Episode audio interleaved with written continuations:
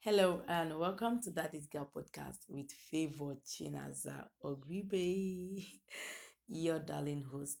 I hope you are doing very well. I hope October has been awesome, amazing, beautiful for you. And um, I hope you are planning to have a great weekend because I plan to do so too. I mean, the weekend has already started, so I hope you're going to have a great time or you have started having a great time already. For those of us that have some beautiful Owambe to attend, and maybe you don't know what Owambe is, for those of us that have beautiful parties, interesting parties, I mean, fun parties to attend. Okay, okay, so today and before I even go ahead, I want to use this time to say thank you. Thank you for your comments. Thank you for your likes. Thank you for um, reposting your shares on our social media platforms. I do not take any of this for granted. Sincerely, thank you so much. To our first time listeners, thank you for coming around. I love you, I love you, I love you. And please do not forget to follow us on social media on Facebook, Instagram. I think we are very active on these two um, platforms uh, as Favor Ogwibe or and Fatherless Yet Fathered Initiative. And like you know, I am the founder of Fatherless Yet Fathered Initiative, one initiative that seeks to support fatherless children single mothers, and create awareness on the importance of fathers in the home and, of course, in the society at large. Welcome. So, today we are going to be looking at three basic things that determines how a child views fatherhood. Three basic, three foundational things, three three um, three major things that will determine how a child views fatherhood, sees fatherhood, perceives fatherhood, and for sons, how fatherhood is done. And for a daughter, what do we expect from fathers? You get it? Okay, or maybe what do you expect from her own children's father. You see, this thing, it is dicey because if you don't do it well for the child, the female child, it affects her own children, it affects what she expects from her own children's father. And if you don't do it well for the sons, it affects how the mother fatherhood for their own children. And you see, these things are not to be taken for granted in any way. And if you have been following me on our social media platforms, you will remember I shared a story on Thursday, a throwback on how I started hitting boys when I was in primary school because we were moved from a very decent school, a, a private school where everything was done calmly. We had rich children. Of course, that school was big, not really because like we were going to the school, not really because we could afford it, but because my mother was a teacher there and we were enjoying some of the benefits that she had. So you see, we were moved from there to a government school when my father died. And guys, it was crazy. Crazy. We went to community school where the children fight their teachers. Fight, they go to wait for their teachers on the road to beat them up. Not once, not twice. We went to a school where they hated the teachers' children. I went to a school where they used to wait for the, the teachers' kids to beat them up. I went to the kind of primary school where they would pull. I mean, at least once they put in my locker because I was a teacher's child. You know, the boys were so rough. I had never seen that kind of thing before then. I was coming from a school where we are all um what do I even say? We were all all all all well mannered, coming from homes where nobody wants their children to be ill treated or ill mannered. So we were we were coming from a very, a very decent school, I must tell you, very decent school. And we were coming from an environment where those kind of things were not seen. Now, coming to a school where students beat their teachers, it was crazy. So it made me start hating boys. I hated everything they do. And because we grew up, we are all girls in my house, and our kind of jokes were girly. We didn't have to fight. We didn't have to shout at each other. I mean, we started shouting at each other when we just when we grew up, and that was like when we were still in in our secondary school, maybe when you're even old, maybe SS three. You dare not shout at your elder um your your elder sister in my house. You know, it was that kind of house. We are all girls, so these boys were too rough for my liking. I you know, I used to think that I don't have a um, a male, a brother rather at that time because I thought this was what boys were all about. And you know, I extended this hatred to my friends, to other boys that weren't even in that community or in my school.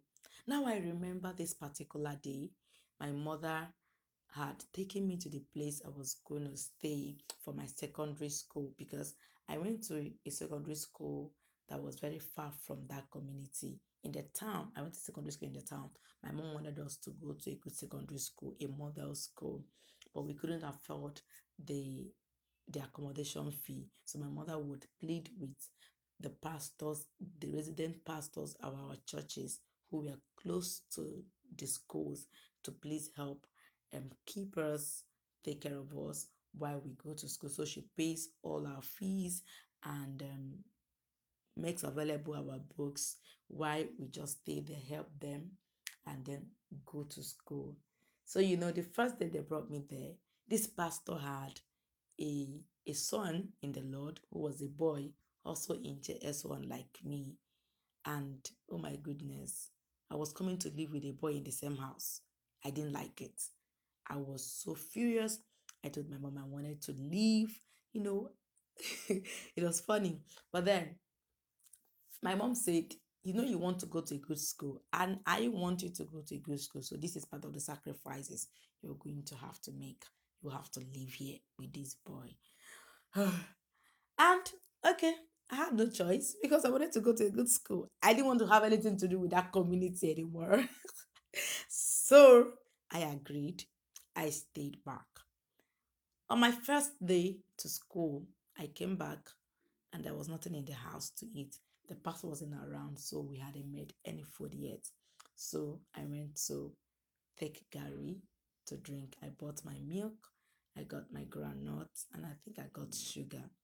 And I started drinking my garri. And this boy came with his spoon to eat from the same plate I am eating from. Ah, to drink my garri, it is not possible. That cannot be done. Why? I can't even share anything with you. I hate you. You know, he forced himself on that plate. I mean, he forced himself. He ate the food forcefully, dragging it with me. And because he was able to put his spoon in that plate, I poured the garri. I poured it and washed the plate and kept back and said, I'm not eating again. You can go to hell. When the pastor came back, he went to report. Said, Sir, like we call him daddy.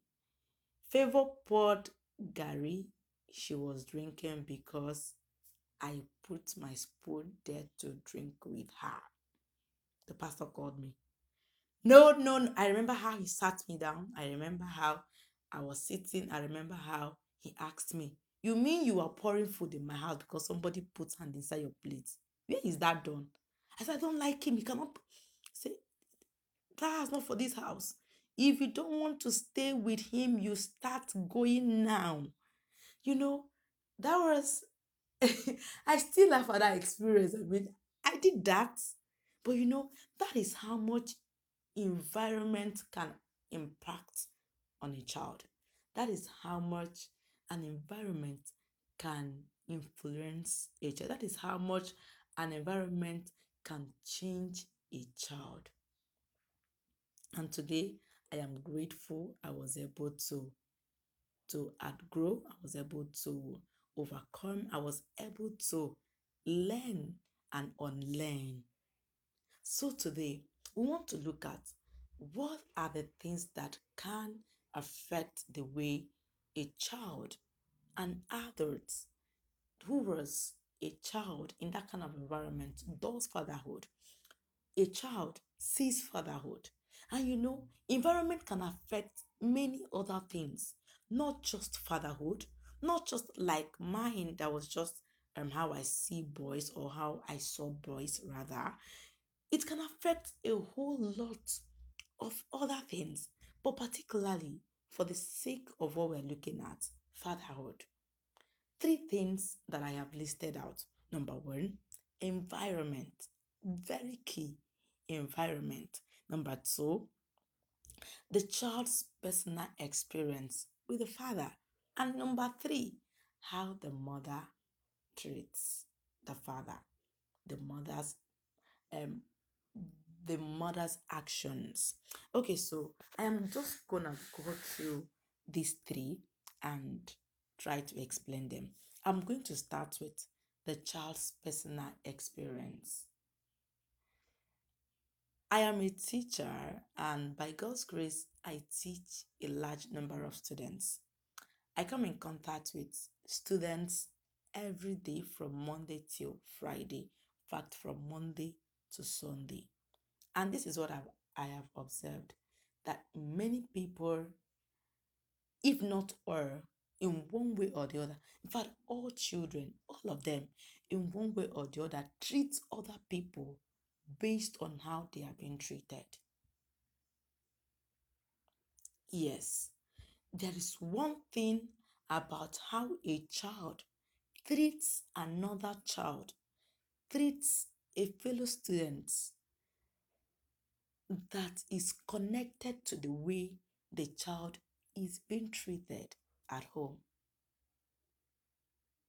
So, when we talk about personal experience, I am talking about this child's first hand experience with the father.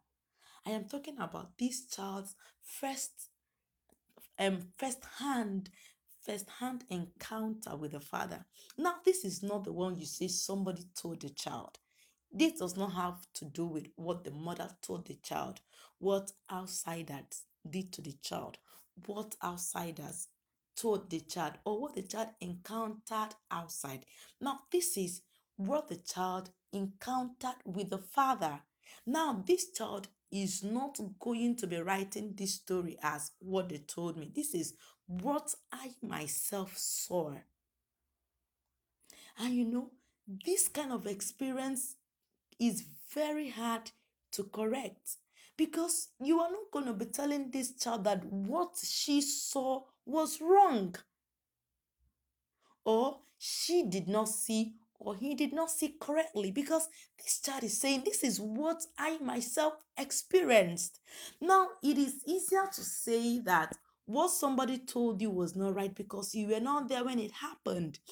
It is easier to say that what outsiders said to you is incorrect because they are telling you from their own experiences. But I mean, how do you explain to a child that what she saw or what he saw, what he experienced personally is wrong or was not correct? You see? So it is a bit harder to even change this kind of experience or to to correct this kind of mistakes because I mean the child has recorded that experience. And let me tell you, no matter how much you try, these experiences will remain there. Now, what is going to happen is what this child does with these experiences. So now you are now looking at the remedy. There is nothing you can do to what has been done already. Okay, so when we talk about the child's personal experience with the father, what do we mean? What do we mean? Remember, I said this is a first hand encounter, one on one encounter. This child is living with the father in the same house. They did not say to this child, Your father did this, or this child is not hearing the story. This child did not live with another person, or did not have the father absent in the home. This is the child's personal, even when the father was absent in the home, it also it was also an experience for the child. So my father was never there. You get so this is like the child's personal experience. And number one, it has to do with how the father treats the child, how the father treats the children, how the father treats them, which involves how you talk to them, how you see them, how you present them to other people, how you you encourage them or you talk them down, what they hear from you concerning them. These things are the things that are building their experiences. It is telling how they are going to view fatherhood. Because whatever you do to them is what they are going to see as the roles of a father. And so, if you don't do it correctly, they see it wrongly. And so, it involves how you provide for these children. Is your provision based on money, money, money, money, money? Are you providing care? Are you providing shelter? Are you providing love? Are you providing care? These things are provisions that are beyond money. And remember, those children are experiencing these things from you. So you don't even have any excuse to say, I was not there. Because here you are with them. And even when you're not there, they are recording that my father was never there to do all these things. So your personal their personal experiences goes for that too. How you correct them. Are you correcting with love? Or are you correcting with anger? And are you making them feel like they cannot rely on you? So their opinion or their view about fatherhood is that fathers do not correct with love. Fathers are wicked my father would never be the first to hear what I have to say. You see, that child is already building a view of how fatherhood should be done if it is a, um, um, a son. So for that child, if if if that child is a son, or you have sons, for them a father is only a military man who only gives others, who corrects with anger, who flogs, who shouts, You are stupid, you are this, you are that. Are you getting that? How do you teach them? I know someone that every time I hear him teach his son, I hear words like, You're stupid. Do this thing. Why can't you do this thing? Oh my goodness. These things are giving this child a wrong view about fatherhood. Even though in, a, a part of the child will be saying, My father loves me. But another part says, My father does not correct me with love. Okay, so it also extends to your sacrifices. How much does this child see you sacrifice for him or her? How do your children see sacrifice? Are you teaching your sons that a father has to make some sacrifices for his children? Or are they leaving the sacrifices for their mother or their wives? Are you leaving it for their mother? And so they are learning that only mothers are born to sacrifice. You see, these things are forming their views. How do you lead them? What experience are you giving them through your leadership? Are you a spiritual leader? Are you leading them rightly in your finance? Are you teaching them how to manage finance? Are you teaching them how to manage their health? Are you teaching them how to be spiritually discerning? Are you teaching them how to be spiritually sound? Or is their mother their pastor? Is she the only one that goes to church with them? These things are the experiences that are forming the views for them. So, tomorrow, what they are going to tell their friends, what they are going to share tomorrow, is what they saw, unless they have grown and they have unlearned. And even when they unlearn, these experiences will still be there. So, your name, your roles, everything you did has been imprinted. So it is either they're using it for good to teach other people to do better, or they're using it for bad. So they can turn out to be exactly what you were to them, to their children, or they can exactly turn it out to their friends. Of course, because everything you do to them is going to form their own character as individuals. And finally, how you treat their mother. The children are looking at you, they are writing down, they are taking notes. They know whether you love their mother or not. They know whether you respect their mother or not. They know whether you have value for their mother or not. And the way you treat their mother will also determine how much respect they accord you the way the experiences they get from you will determine how much they love you, how much they respect you, how much they honor you, how they talk about you, and even how, for the sons, how they will treat their own wives, and for the daughters, how they will view the father of their children. It would even affect their relationship with the opposite sex. It will affect what they are looking out for when they are choosing the right spouse if they do not learn better in the future. So now, do you see that this experience is even the most basic? It is a first hand experience. It is what you are giving them. And remember that whatever you give them at one point or the, even before they relearn.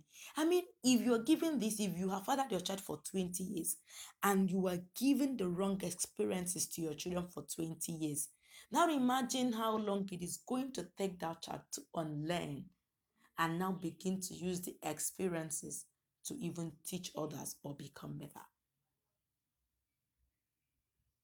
Okay, so this is where I am going to stop this episode. And I hope you have been able to get one or two things. I hope to go live on Thursday by God's grace, Thursday or Friday on my Facebook handle. And I am going to be sharing how environment is another key thing that affects the way a child views his or her father or the role of a father or fatherhood, as you may choose to call it. Okay, so I hope you have been able to pick one or two things. Remember that these experiences are given to the children, whether you are present or absent. What you give to them when you're present is going to go a long way. What you show them, your absence, what your absence alone is a different experience and you're teaching them their fathers are never to, are, are not supposed to be there for their children. I understand that so many things can cause these things, that so many things can affect the kind of experiences you give your children, that so many things can affect the kind of father you become. But can I tell you something? This is what you have chosen by bringing the child here. So, as much as it is within your power. Try to give them the best experiences. Remember that how that child is going to view other fathers, how that child is going to view the male gender, how that child is going to talk about fatherhood in the midst of his friend or her friends, or to anybody, how that child is going to nurture fatherhood in the heart, in the mind, the character of that child is dependent on what the child is seeing now, learning now, remember you are their model. So it's either you model rightly or you model wrongly. I hope to hear from you. So just send me a message and I will be right there at Fatherless Yet Fathered Initiative on Facebook, on Instagram, just Fatherless, um, just Fatherless Yet or come to my personal DM favor or Gribe on Facebook and on IG. And please let me not go without telling you that see, see, see, see, see, see, see. I am having a program, um, a webinar, a free webinar on the 14th of November. It is going to be the 12th of November is going to be my father's, it's going to be 21 years of living without my father. My father's something like a memorial. okay, so my father left 21 years ago, and I am going to take that period to teach people the the steps, first steps towards overcoming the pain of of losing a father, um, handling issues with your daddy, and taking steps towards recovering or reconciling with your father. That webinar is going to be on Zoom, and everyone that registers will get the link to that Zoom. So please endeavor to register. Send me a DM, um, a DM. I am on WhatsApp, I am on Facebook, and of course, the flyers are going to be flying around very soon. I hope to also have you there. And I cannot also close without telling you that God loves you. No, no, see, no matter the experience you have been through, no matter how your fatherhood experience was, what your father was to you, who he was to you. understand that these experiences can also affect how you see God and how your relationship with God can go. I want to tell you and affirm to you that no matter what it has been for you, your heavenly Father still loves you and he is waiting on you. He loves you incredibly, I mean, excessively, and there is nothing that is going to change that. I hope you have been blessed. Have a lovely weekend, and I will hear from you. I hope to hear from you, and of course, see you in the next episode. I love you.